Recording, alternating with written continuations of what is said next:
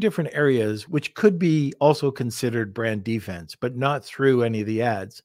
One is the newer widget, uh, newer version widget. If you can apply for that, that's going to push down the ad and also uh, virtual bundles, right? If you add your virtual bundles, that whole carousel is going to go across. Lunch with lunch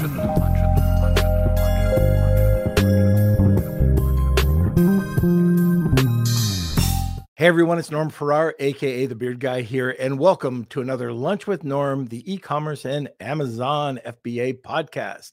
Today, we're going to be talking about one of my favorite topics, and that's how to boost sales and cut costs with brand defense campaigns. We don't talk about it enough. In fact, I think this is the first time we're talking about it on the podcast. So, what exactly are brand defense campaigns?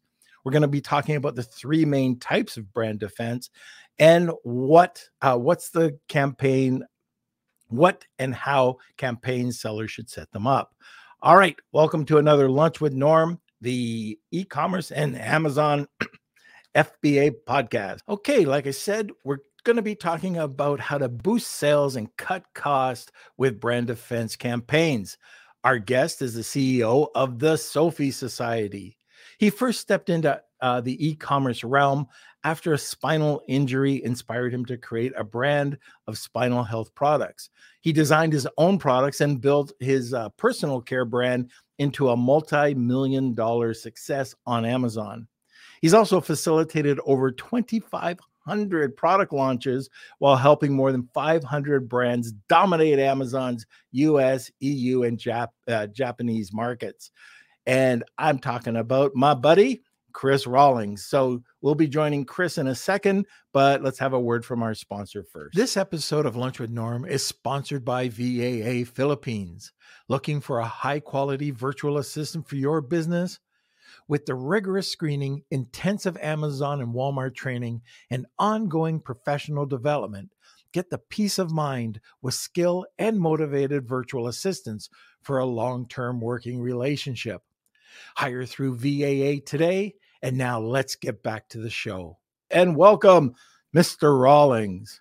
Yeah, yeah, yeah, yeah, yeah, yeah. What's up, guys? What's up, guys? I'm here. Let's go. Oh my God. the energy today.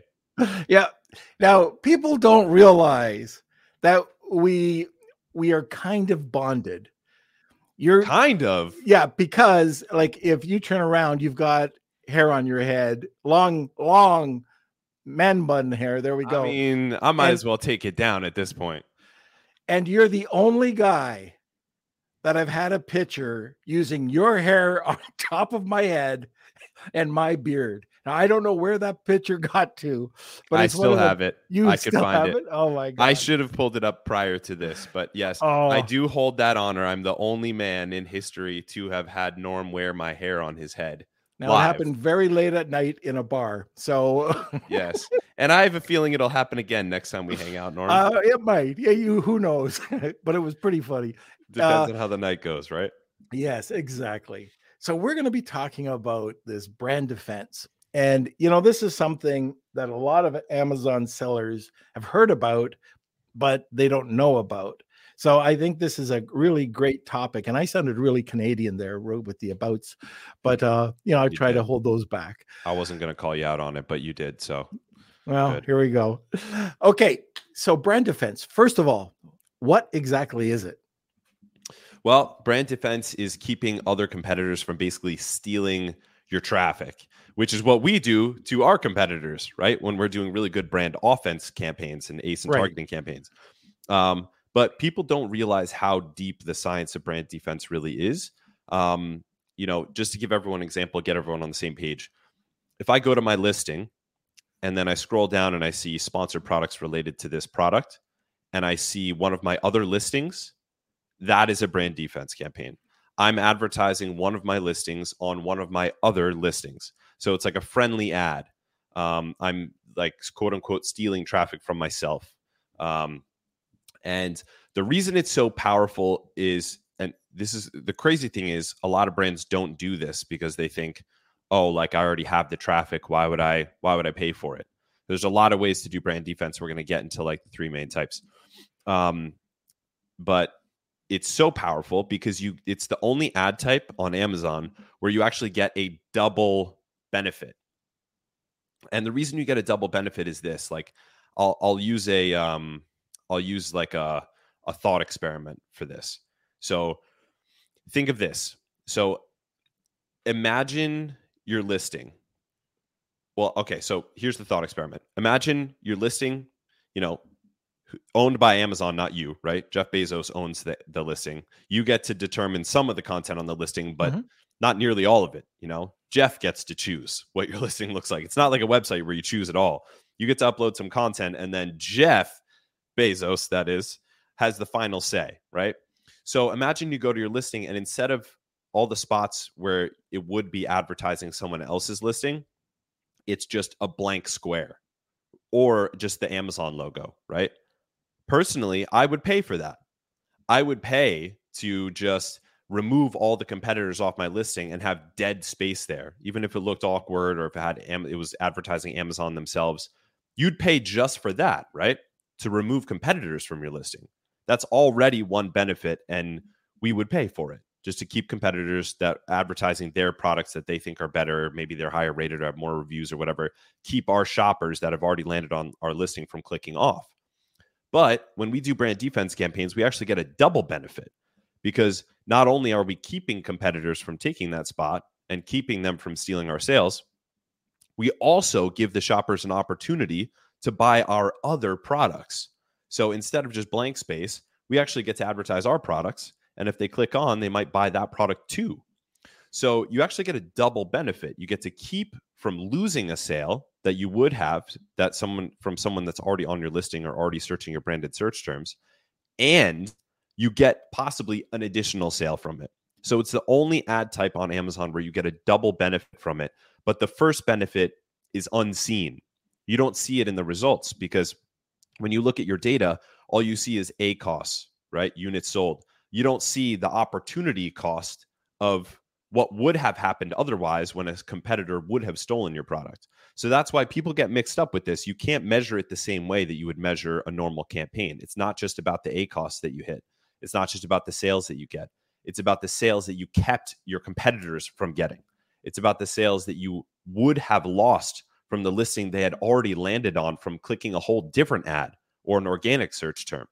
So, and it's very difficult to measure that, but but that is the case. So you get a, a total double benefit from it, which is why it's so powerful. Yeah, you know, it's uh when we talk about brand defense, I've talked to some of my clients about it, and I hear, "Oh, it's so expensive," you know, "Oh, mm-hmm. I can't afford it." Well, common. It's not the right answer. No, you know, you can't not afford to do it. Exactly. It's it's the best real estate on Amazon you can get, and people. Uh, I mean, most sellers that we work with, because we we do PPC for for uh, brands that partner with us to to take over their PPC. I haven't come across one that had it set up properly yet. When we really, yeah, because there's there's multiple different types of brand defense, right? The first like broad category uh, way that you can section it off is keyword defense and ASIN defense. Mm-hmm. Those are like the two really big buckets. So keyword defense, we talk about that first, right? Someone searches if I have a brand and it's Chris's Bluetooth headphones, that's the name of the brand, Chris's Bluetooth headphones. My keyword defense is advertising on search to show up top of search with my ads when someone searches specifically for my brand. And this is where, you know, brand owners go, hell no, they're already searching for me. Why would I pay for that click? I get it for free. They're searching for me. Obviously, they're going to find me. But the problem with that line of reasoning is that some portion of them are being taken away by your competitors. And again, this is an unseen loss. You can't measure this. You, you don't really know how many people are searching for your brand and, and organically, and then not looking at you and clicking a competitor's ad. So, inside keyword defense, um, you want to own as many of those ad spots as you possibly can. And there's a lot, right? So, there's sponsored product ads that show up in keyword uh, search terms. And that's like the first few sponsored results that look like regular organic listings. Uh, that that's like the main keyword defense. But then there's also sponsored brand keyword targeted defense where you're showing your own video for your own mm-hmm. branded search terms. And there's even sponsored display defense. So you want to have it all. And you know, it's actually the same thing once you get into ASIN land where you want to have as many of these placements as possible because Amazon has come out with so many placements recently. In the last two years, hmm. I mean, the ecosystem has like fractally grown like a tree, you know, like every branch became like five branches. So now, you know, on a listing, you can have sponsored brand video ads, sponsored display video ads, sponsored display custom image ads. And um, there are competitors that are doing brand offense on our listings that are targeted specifically to get them off of our particular listing. And this is why, like, once you start getting into the ninja PPC stuff, you start seeing what people are doing to you because you, you know, once you get into like the tactics that are like almost evil, you know, like I'll give you an example. I can create a custom image sponsored display ad that only highlights one feature of my product that I know some portion of my competitors don't have, but that my shoppers highly value. And we have an example of this with a, a garments company where we showed how it packs. And there are other ones that don't pack this way. Hmm. And we used a custom image ad only targeting the other ASINs in our in our competitive landscape that don't do it. And we absolutely cleaned up we had to split test a number of different images to get it right, but we totally cleaned up once we nailed it because we know that it's what shoppers value. So, and I mean, that sucks for them, right? Because they paid the expensive top of search click to get a shopper onto their listing. And now they're on their turf, and their only job is to sell with their listing content to get them to actually buy. And we just sniped them for a cheap click, a cheap, like ASIN targeted uh, sponsored display click. So we made them pay the high cost per click by advertising top of search, win the click, and then once they were on the listing, we just pulled them off with like a, a you know a much cheaper click, and uh, and got them onto our listing. So it sucks for them, great for us. We can end up with a really low ACoS sales if you really nail this this custom creative. But if that brand had good sponsored defense going on, we wouldn't be able to do this. Right. If they were as long as they were, you know, showing and placing and, and had the right bids. You know, as you were uh, talking about these three different types, uh, I started thinking about uh, two different areas which could be also considered brand defense, but not through any of the ads. One is the newer widget, uh, newer version widget. If you can apply for that, that's going to push down the ad and also uh, virtual bundles, right? If you add your virtual bundles, that whole carousel is going to go across and those sponsored ads go below the fold. So, uh, have you ever thought about that? Norm, I don't know if something cosmic happened when you wore my hair, or we just like my we mind melded like avatars when they're like tentacles meet or something. But you literally took the words out of my mouth, and that that's a hundred percent right. This is where like we think of things very differently inside my company. We actually run a, a, a, weekly PPC mastermind where we spend two hours going over all our accounts and going over new strategies that we're testing and stuff like that. And for us, we don't have a clear line between what is technically PPC and what's not.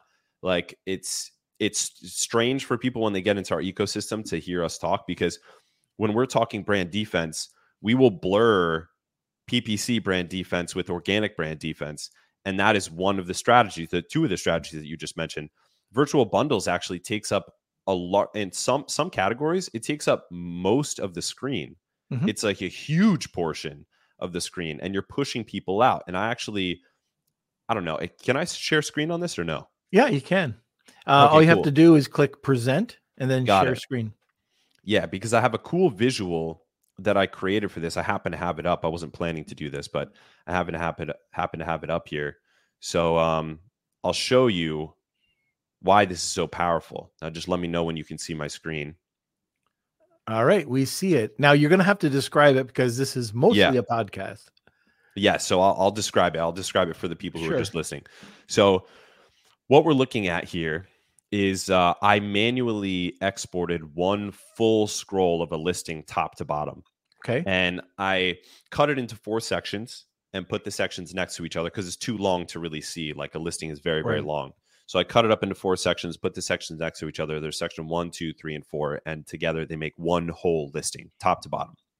And what I've done here is I've highlighted all the sections that don't belong to the brand that are selling another brand's products or in some other way, like, you know, trying to get people off the brand. And this, I actually intentionally chose a brand that's doing well. So there are listings that are much, much worse than this, with way more, a greater percentage of the, of their um, their listing selling people on other products. But you know, for those of you that are just listening, it's a lot of sections. It's a total of four just on the first scroll. And then there's none on the second scroll because most of it is A plus content, which is Mhm. owned. And this gets to the point that you were making, Norm. Then on the third scroll, there's two sections, and one of them is huge. It's one full screen plus.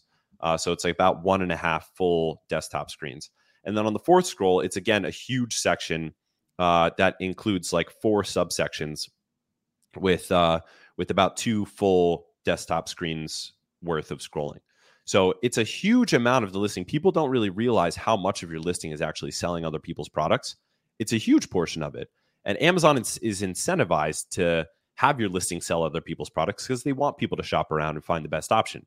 But that's not what we want, right? We want people to find our option, not not any other option but ours. So so uh yeah. So what this shows you is uh that the more we can kind of cramp out these sections, the greater the likelihood that a randomly scrolling shopper on our listing is landing on content that's selling our product and not someone else's. And so, what you just said is super powerful the bundles. Um, and there are actually a lot of sections like that on the listing. There's the bun- the virtual bundles. There's the frequently bought together section. Mhm. There's the A plus content, and there's a specific part of the A plus content that I'll come back to. There's the brand story module, and again, there's a specific way to do the brand story module to do excellent brand defense, and I'll get back to that as well.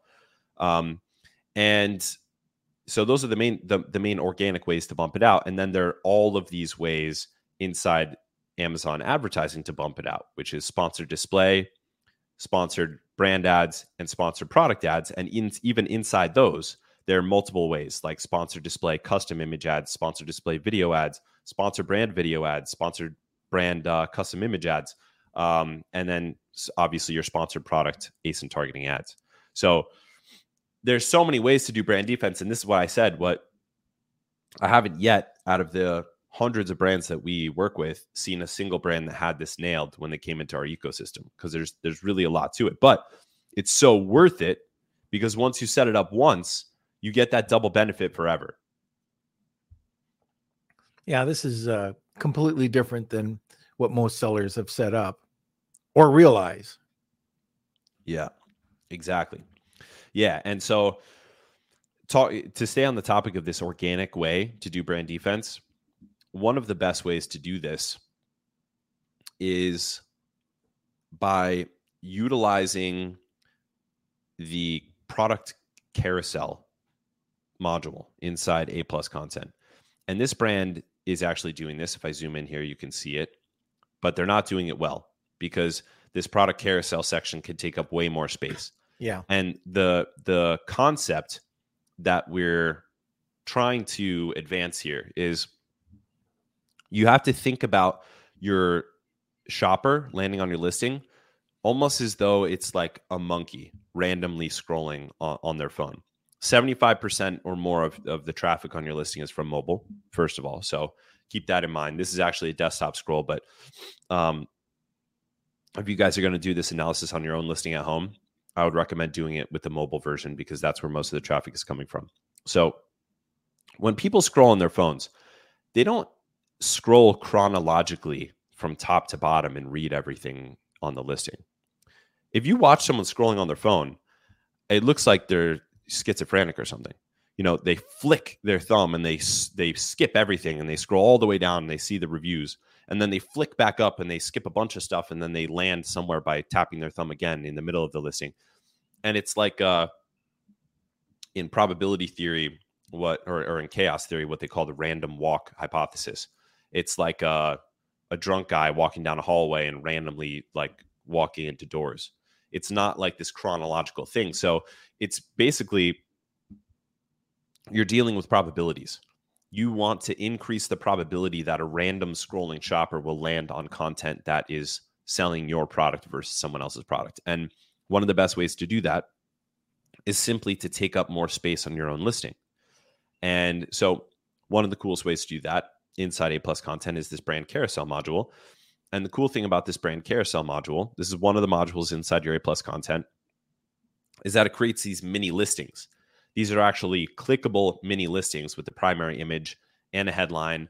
And this section, which they just have as three checkboxes, that can actually be also a mini listing, like text for the mini listing. You can set up this comparison table any way you want, and you can have over a half a dozen different fields. Um, and you can put text in there, not just checkboxes. So you can actually craft a tiny miniature listing for six or more of your products and sell them on your your listing for free. It's basically like free Amazon PPC advertising when you do this because I mean the shopper doesn't know the difference between an ad and this. Looks the same to them, right? It's just a product with the title and it's a description. It's like, okay, they're just as likely to click on this as they are an ad. So it's basically like free brand defense doing this. You know, uh, Chris, I saw like the, that carousel we were just looking at. I was just looking for a travel router, okay, and the the company I was looking at had all different versions, and they did a horrible job. It just a horrible job. So all it was were these square, you know what a travel router looks like. It's just a square router. Yeah. And anyways, they were all I said anyways too many. Kels, you got to keep you got to keep track of those. We're tracking how many times they say anyways in a podcast. So anyway, anyway, anyway, anyway, anyway, anyway. Here he goes. Anyway, anyway, anyway, anyway, anyway. okay. All right, Kels. So there are these square routers, and they had a series of about four or five of them, hmm. and they were the same size and oh. had their models underneath each one and they had question or not questions, but a little bit of text. But who the hell knew what this was about? It did they didn't sell. They had an opportunity to upgrade. I was looking at the lowest quality one that was uh, on their listing. Mm. I was trying to find the best. I wanted to spend more money. I wanted the mm. and I could not tell off of that comparison.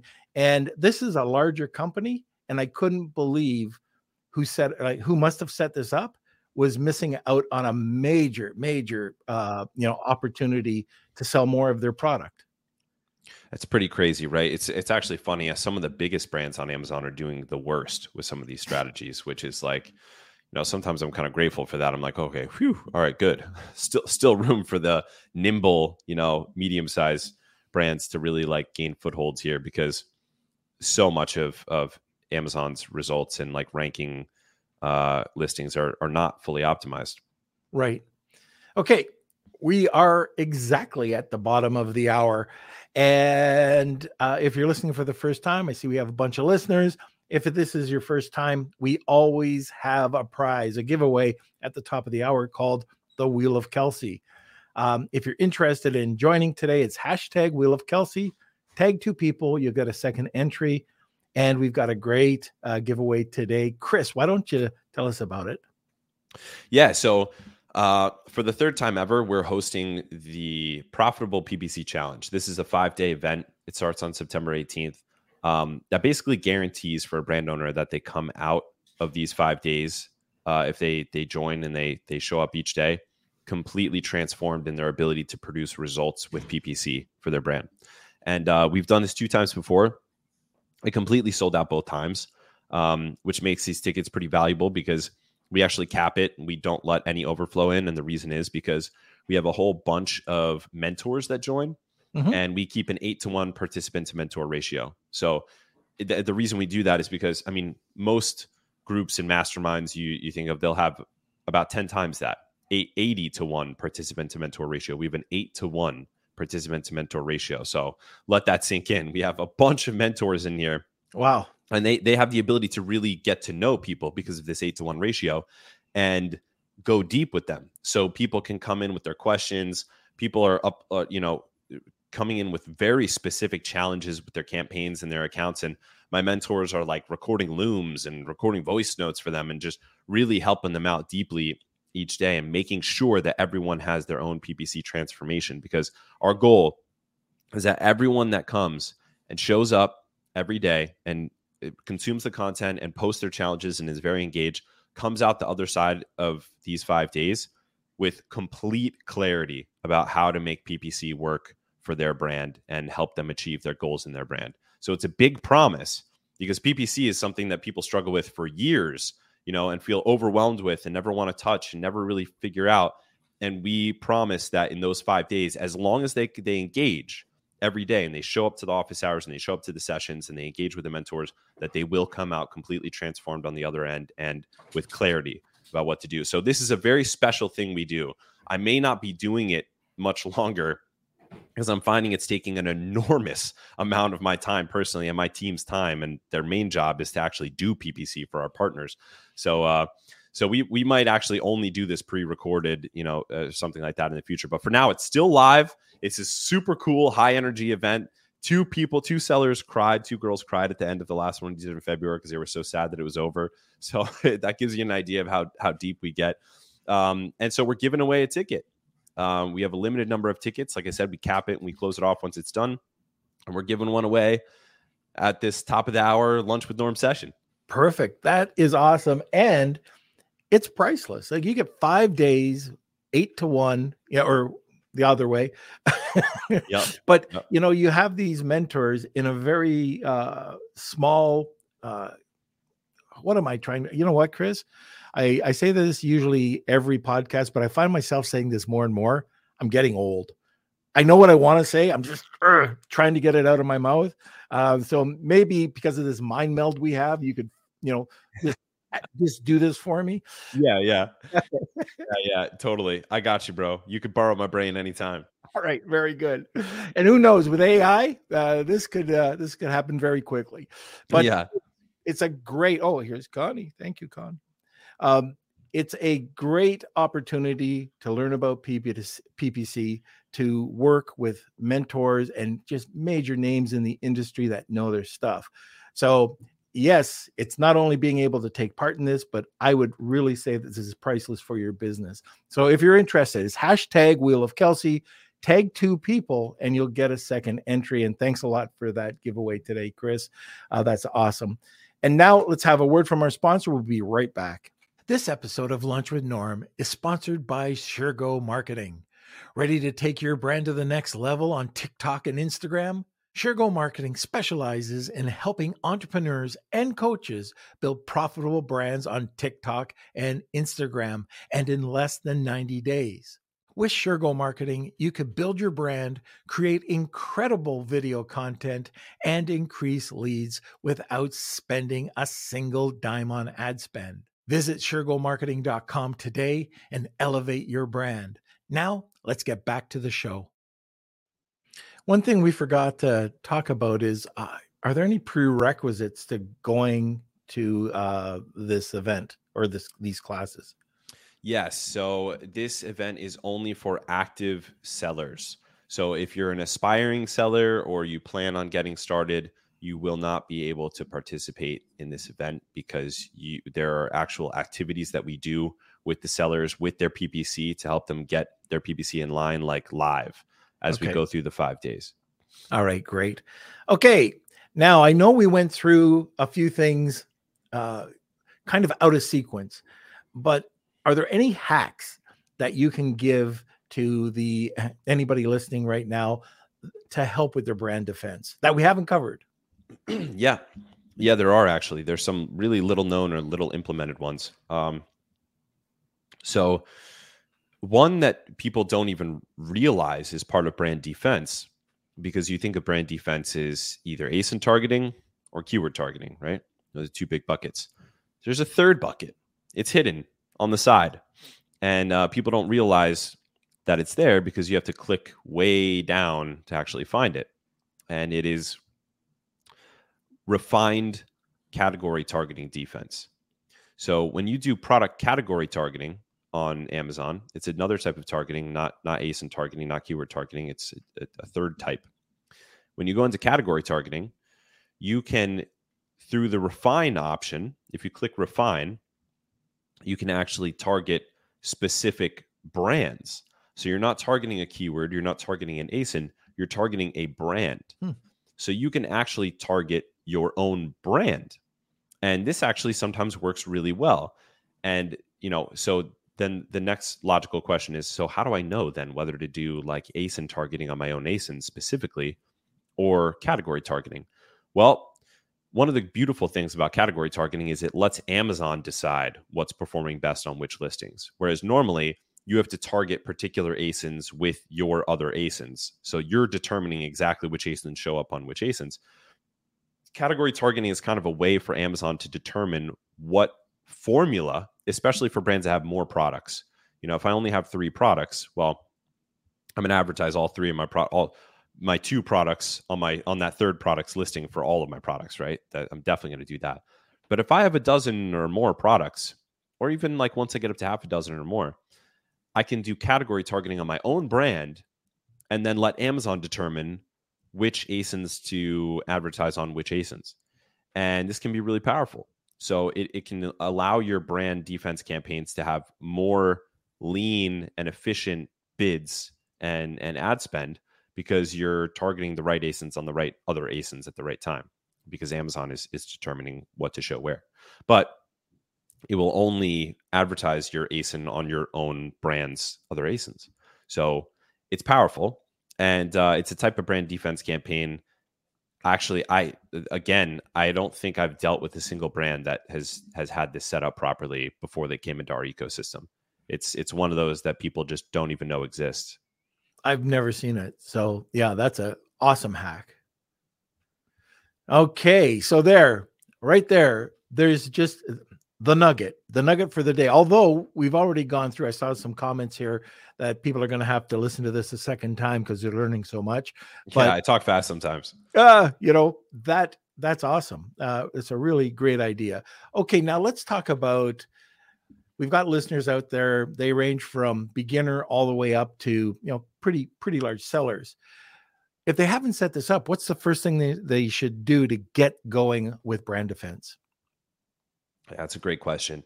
So the the most basic and effective type of brand defense that's like the most clicks you're going to get is sponsored product brand defense campaigns. So if you're just getting started with this, you don't have to worry about all the different types we talked about. You don't have to worry about setting them all up sponsored display brand defense, sponsored brand brand defense and sponsored product brand defense. Focus on sponsored product first and make sure that you're owning your own branded search terms. It's likely going to be low volume, you know, unless you're a very well known brand and you, you have distribution in, in retail and stuff like that, uh, or you've just been selling for a while, it's it's not going to be a super high volume, but people will be searching for your brand because when they buy it and they want another one, they're going to search for the brand's name. And uh, you know, it can be pretty significant. For my own brand, you know, it's like 15,000 searches a month. It's like, you know, pretty significant. So, it, and it builds up over time. So nail that first nail the branded search terms. And then once you have that, do ASIN targeted brand defense campaigns. And there's a way to set this up properly. And it's very simple. You go into sponsored products, advertise just one product.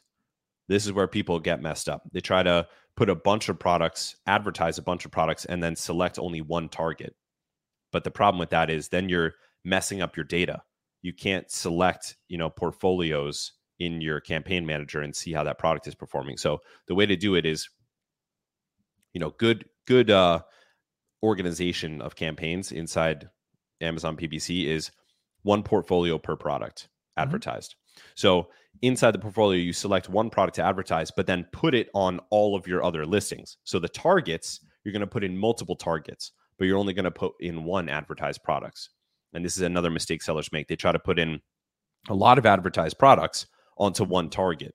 And that does the same thing, but it makes it impossible for you to get the data back properly product by product. So, one advertised product, all the targets. So, say I have five products. I'm going to set up a campaign for product one, advertising product one. And then when I scroll down and I go to targeting, I'm going to select product targeting and then uh, manually enter ASINs. And then in that box for the ASINs, I'm going to put my four other ASINs one by one and then select the box that says exact. And that's all you do.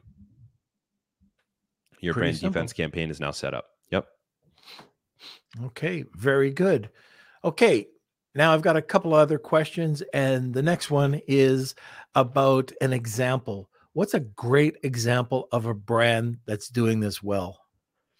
So, uh, if you've heard of the brand Zesty Paws, this is one of the most um, like biggest and most successful exits in Amazon brand history. Mm-hmm. Uh, the founder AJ was actually my previous customer at my product launch company, Judo Launch. We launched his his previous brand, Instant Naturals, and uh, so this brand was sold for six hundred million dollars. Wow! And there are a lot of things that it did well.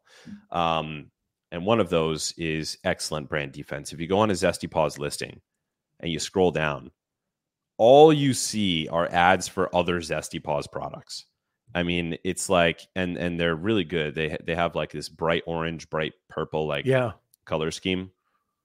So it just jumps out at you. It's like you're basically guaranteed not to click off of a listing once you go on a Zesty Paws listing. Oh, it's a wow. great example. So people at home, I'd, I'd recommend you search that and and kind of study it as a as a shining example of great brand defense. Oh, that's great. So when people say it's too expensive, uh, you can come back with Zesty Paws. Yeah, exactly. Too expensive to uh, not have a six hundred million dollar exit. Nah, I don't yeah. think so. All right, and now another area that I always like to talk about are expectations. So, what can brand or brand defense? What what are the expectations that sellers? Uh, what what can they expect? Well, you're gonna be paying an ACOS of anywhere in the range of 10% to the, the most competitive categories, 40 40%.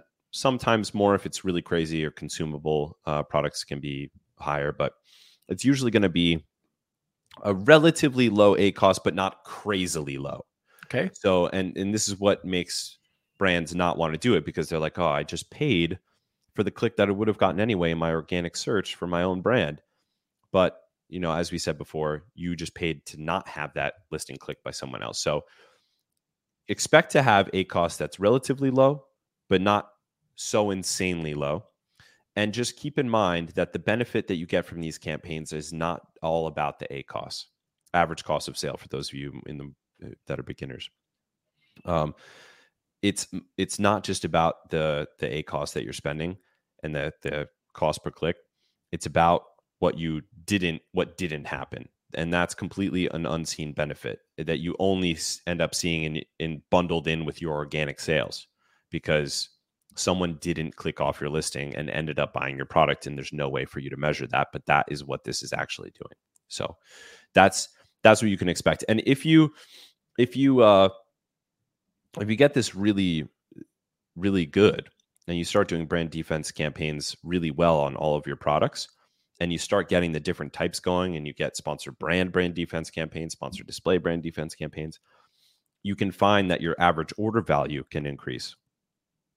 Uh, so your average order value can increase over time and also your conversion rate can go up because you're losing less of these sales and people are staying in your ecosystem longer so those are the some some of the some of the additional benefits that you can get there okay very good. All right, Kels, I think we have a few questions, comments. You want to start shooting them on the screen? We sure do. Um, all right. So our first question is from Katva. Uh, I have my shipments checked in for Christmas products. I launched PPC campaigns, but now there's no search volume. Should I turn on all campaigns or pause the campaigns until search volume increases? So, no search volume for your branded search terms makes sense um, because people probably searched for your brand, found that it was out of stock, and then they sort of gave up. So you don't have to put the brand defense campaigns live if there's no search volume for them and they're not getting clicks. Uh, you know, it's it's not it's not a super high leverage use of your time for the keyword. You could still do brand defense on the ASINs because all of the the traffic that you get on the ASINs has the possibility to be clicked off to another competitor. So it's always good for you to have the ASINs. For the keyword ones, if you want to, you know, wait and use your your ad spend um, on the search terms with actual volume, I would I would definitely I would do that and get it going again because people probably just if you were out of stock for that long probably just uh, probably just gave up. But if you're talking about no search volume on your primary keywords, that's a whole different story and that definitely shouldn't be the case. There should be search volume for some some keyword that leads to purchase of the product, but we actually have had brands that were brand new inventions that we sold on Amazon that had no search volume for any keyword. There were no keywords for this product because it was brand new. I'm thinking of one in particular, but we've done this quite a few times. So we did this one that was kind of like this um, app slash device that was for personal protection, and it really didn't fit into any category. There was no search term that really described it that had any kind of search volume. And what we did was we ended up going hard on the uh, browse style ads. So this is ads that pop up mostly on listings, but around Amazon, and that's mostly sponsored display and sponsored brand ads. And we just went really hard on that, trying to show videos, trying to show custom images, um, and doing really hard ASIN targeting with really specific messaging, and uh, and it worked. We were able to get traction for this brand, even though Amazon is primarily a search based platform, not a browse based platform. People don't really go there just to click around and and see random stuff. They're mostly searching for stuff. We were able to steal the eyeballs because of how unique and how valuable this product actually was. So there are ways to do it when your search volume, you're in a category where there's less search volume, but you have an epic product. All right. Okay. Uh, our next question is from Tony. Uh, I've been retargeting my own potential purchasers on Amazon on seven days, 14 days, and 30 days. Mm-hmm. Although the clicks are pretty cheap sometimes, like 30 cents, I haven't seen a lot of conversions, sometimes mm-hmm. with over 100 clicks. In Canada, I got sales, uh, three sales so far. Mm, interesting. Yeah, so this is where you've done the the work up front, Tony, to find out where the problem is, and this is this is where you're you're already on the right track here because you know most times you know brand owners know that there's a problem, but they don't know where it is in the funnel. You know you're getting clicks, so your click through rate is healthy. Where the issue is is your your conversion. And so what Tony's talking about is actually it's similar and related to brand defense, but it's not exactly that. It's retargeting. So Tony's talking about sponsored display remarketing campaigns. Um, and that is a type of campaign where you can target shoppers who have landed on your listing uh, later on. So if they landed on your listing but they didn't buy, you could target them down the line days later um, to try to get them to come back on your listing and make the purchase decision. So some of the things you could do, Tony, because you know that the conversion is the issue, not the click through rate, is do an audit of the listing to find out if there are unanswered questions on there and try to answer them somehow. For, for whatever reason, because the, these ads are only being shown to people who who saw your listing and then clicked off in the last seven days, 14 days, and 30 days. Um, okay, so actually, let me rewind for a second. First thing you have to do to determine the actual problem is split these campaigns with these different look back periods into three different campaigns so that you can isolate how each one is performing. So, again, to get everyone on the same page here, when you're doing retargeting campaigns on Amazon sponsored display, there's something called the look back period. And that's how far, how long ago someone must have landed on your listing in order for Amazon to retarget them with your ads. So, a seven day look back period means in the last seven days, somebody landed on my listing. Uh, so, I'm going to target them with ads. But if they were before that, they're not getting targeted. A 14 day look back period means someone landed on my listing somewhere in the last 14 days, and um, and now I'm targeting them. And 30 days is sometime in the last 30 days. So, Tony, make sure that you isolate those in different campaigns because then you'll know which look back period is working best. And if you're doing views remarketing, try purchase remarketing. If you're trying purchase remarketing, try views remarketing and try all different look back periods, and then you'll get the one that's actually working best. Once you've got that down, you've got good data. Now you want to do an audit of the listing and find out from the shopper's perspective if they visited your listing and clicked off, first of all, why'd they click off? And why is it that when you're getting them back on the listing, they're not converting? There's something going on. There's some kind of unanswered question. Or maybe you have competitors that are advertising on your ASIN with really compelling uh, ads or custom video ads that show some feature they have that you don't have, and they end up clicking off because of that. Or there's there's something that's not being communicated properly in the imagery, the A plus content, the brand story module, or the uh, the text in the ad. So do your audit of the ad from the eyes of the shopper and try to determine what that is. And also look at the other ads being shown in your listing. Are they all for a much lower price? So people come in the listing and they just see the, another product that's the same and it's way way lower price and higher star rated and they're clicking off of that. That could be happening as well. But put yourself in the in the shoes of the shopper, do a deep audit of everything about the listing, split those look back periods into different campaigns and then start testing. You you will be able to get to the bottom of it. It sometimes it takes tenacity, but now you've figured out the problem, right? It's not the click through rate; it's the conversion rate um, for for these particular campaigns. And this is going to be an excellent exercise for you that'll affect all your other campaigns as well. All right. Okay, we got two more questions. Uh, this one is from Wish I Was Mark Cuban. Uh, is there a way to do brand defense PPC if you only have one product? Yeah, so you can do brand defense. You just can't do ASIN targeted brand defense. So the type of brand defense campaigns that you can do if you only have one product are keyword targeted brand brand defense campaigns, where you target people who are searching for your brand. So if your brand was "Wish I was Mark Cuban coffee mugs," then you're going to target the keywords related that have. You'll do a broad match, sorry, phrase match with your brand name. "Wish I was Mark Cuban." So anything that has that full brand name in it, you're advertising on, whether there's words before it or after it, and uh, let Amazon determine what all the specific search terms are. But you have phrase match so that you know no matter what, if it has my brand name in it, I'm advertising on it, and set a relatively, you know, actually in the very beginning of these campaigns, it's helpful to do up and down bidding to make sure that you're bidding the right amount to win the click and then once you see what your average bid is over time, you can then change to fixed or down only bids and adjust them as time goes on to kind of hone it and sharpen it down. Okay, last question. Okay, last question is from Tony. Uh, hi, Chris. What are your top AI tools you are currently using? Oh, cool. Wow. Nice question, Tony. Yeah. So, um, top AI tools I'm using right now, I'm using Read.ai, which has completely transformed uh, how we communicate inside the company, where it basically jumps into your meetings and it creates a whole bunch of stuff from the meeting. It records the meeting, it makes like this supercut of the meeting. It gives you like actions and conclusions from the meeting. It gives you like the the summary of the most important topics discussed in the meeting, questions that are unanswered from it, action items. It's really useful. And you know what we used to do is just record all our Zoom meetings and send out the recording. No one watches those. Come on. Who's watching replays of Zoom meetings? Get out of here, dude. It's not happening. So we recorded them all. Nobody ever watched them.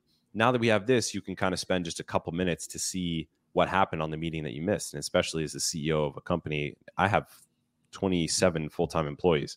I I can't be on every meeting, but sometimes right. I do want to see how what happened in there. So it's it's a very valuable tool. So that's one. Uh, ChatGPT is my my top. I mean, I still have it like just high, I use it every single day. I have it highlighted. It's it's in my Chrome tab and it's an app on my phone. Um, but I've also started experimenting with Claude, which is very similar. I love ChatGPT. Claude. You do? Do you like it better than ChatGPT, Norm? Uh, depends on what I'm doing. If it's sort of long form, I'll I'll give you an example. I'm trying to write this fiction novel.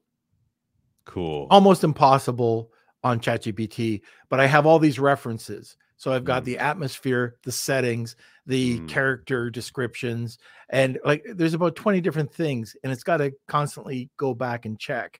Claude, no problem. ChatGPT, major issue.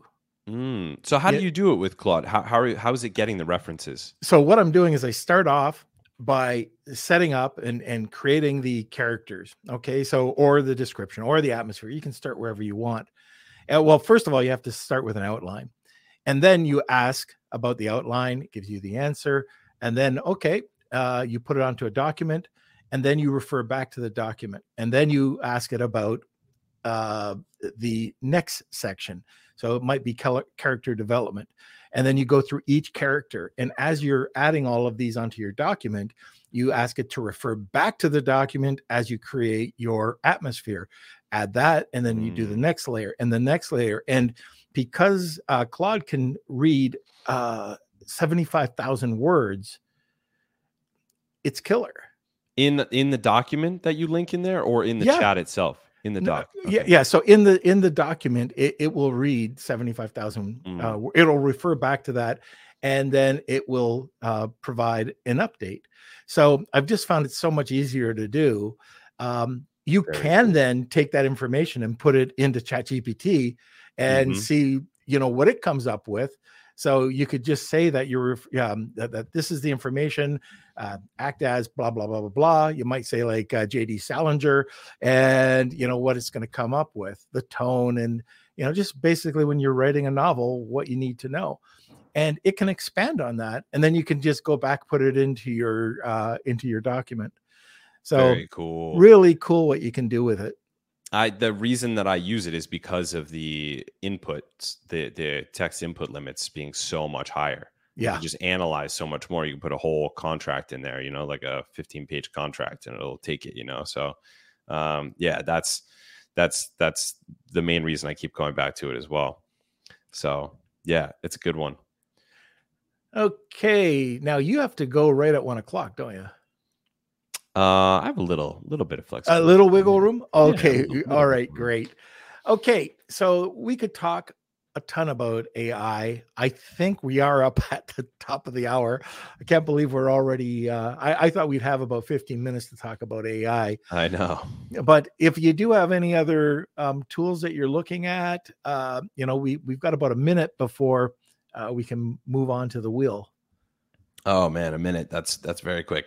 Um, yeah. Uh, so in terms, there's so many tools that I'm just experimenting with, but I like you know for instance many of the apps that i already use are integrating ai into it very effectively. Yeah. So i'll experiment with pretty much any tool that like somebody recommends to me that they say is working well but none of them have made it into my daily routine mm-hmm. except for a few core ones uh, which are the ones i just mentioned read ai claude chatgpt i also use notion and notion's ai has been working re- has been super helpful because we write our whole internal PPC libraries inside Notion.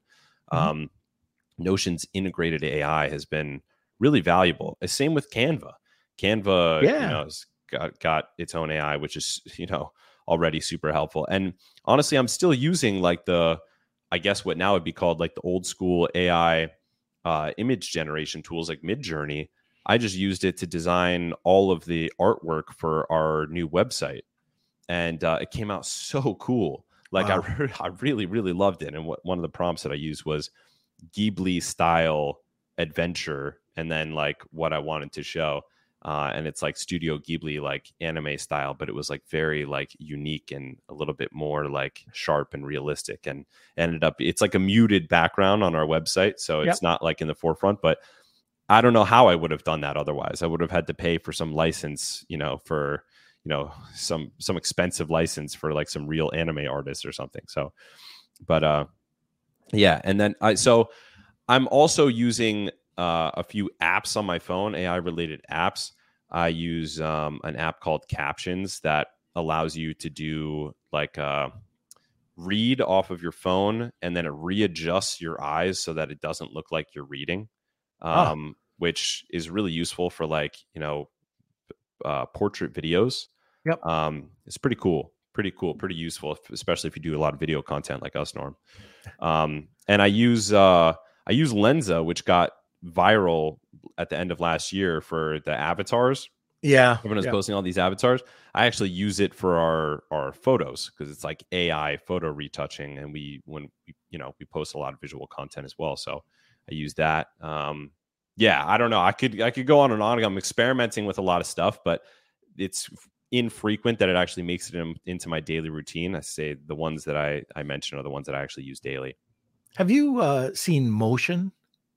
Motion is that the one of the video AI video generation? No, it's a task manager that while you're doing things throughout your day, it's completely taking over your calendar, your tasks, mm. what you hmm. do. It's uh, time management. If you're off and you need to do something uh, uh for an A schedule, it'll interrupt and say, you got to do this. And so mm. it kind of keeps you on track. So cool. I don't know a lot about it. I'm just, that's one I'm just diving into. But the other thing, uh, when you talk about ChatGPT and why it's so powerful, we've got all the plugins like yeah, Zapier. Exactly. You know, Zapier uh, reading PDF files. Like there's a lot of things. Oh, my favorite. My favorite is Code Interpreter. Now they've re- renamed it, but I get all sorts of. It's not just for Excel spreadsheets. It could be for a document. It could be for almost anything to summarize. And Code Interpreter, probably by far, is my my favorite um, my my favorite go to. But I've got a bunch of plugins that I, I have now for um, ChatGPT four. You have to have Plus, but yeah. um, it just keeps getting better and better. It does. It's awesome. I mean, it's it's pretty uh, outstanding. I think we're getting close to the point. I can't remember what the name of it was, but I was experimenting with this little app inside uh, Chrome a while ago that Andrew uh, introduced to me inside our little AI chat, and um, it was using a number of different tools to accomplish tasks for you. Mm-hmm. It would even like, you know, it would submit forms on websites, interact with customer support of different companies. Like it would do complex tasks. Hmm. Uh, but it would always get hung up somewhere. So it never really, it was called God mode or something like that. It, it could never really fully complete the task, but you could see it would leave a log of what it did. It would be like called this message, left a voicemail, submitted a, uh, uh, a ticket and blah blah blah blah went back and forth via email got an email reply and you're like holy shit we're getting to the point where like you might actually have pretty soon. And this this tool was like pretty astounding but it wasn't quite there to actually be trusted to do to tough things. We're getting to the point where you can literally at some point just say like uh you know i need someone to i need a contractor to like come in and like fix my my uh my toilet next Wednesday and that's all yeah. you ever say. And then next Wednesday the person is there and they they know all the details and they've already done the negotiation and already done the terms and the payment is handled and all that stuff. It's crazy. We're just and we're it'll be a robot that. that shows up. Yeah true. Yeah true. Who knows? Who knows? Yeah. okay so let's see. Uh it is the top of the hour, just passed, and we're doing the Wheel of Kelsey. You got 30 seconds. If you're interested in uh, taking part in Chris's PC, uh, PPC challenge, uh, he's giving away a, uh, a ticket to that. It's a five day um, event. And I've heard uh, in the past from other people that it is awesome. So if you do win, uh, this is going to be priceless. So hashtag Wheel of Kelsey tag two people. You'll get a second entry. And Kelsey, over to a sponsor. This episode of Lunch with Norm is sponsored by Rebate.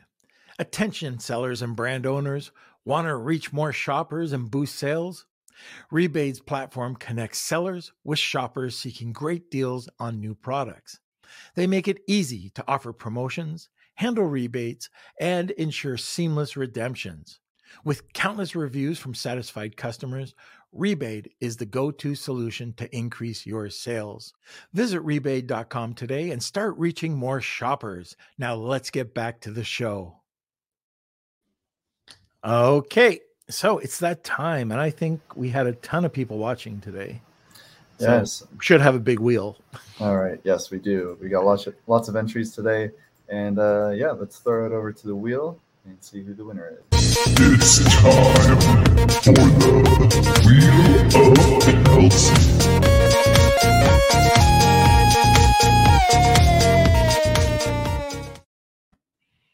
All right. All right. right. Thank you, everyone, for entering today's Wheel of Kelsey.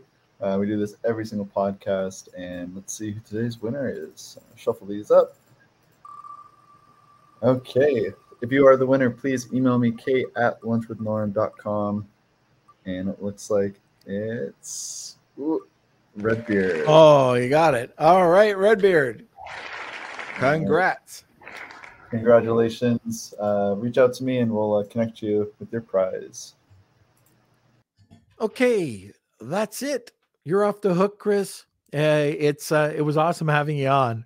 Want more great information? Don't forget to subscribe by clicking here. Also, if you want to check out our latest podcast, click over here. With, lunch with.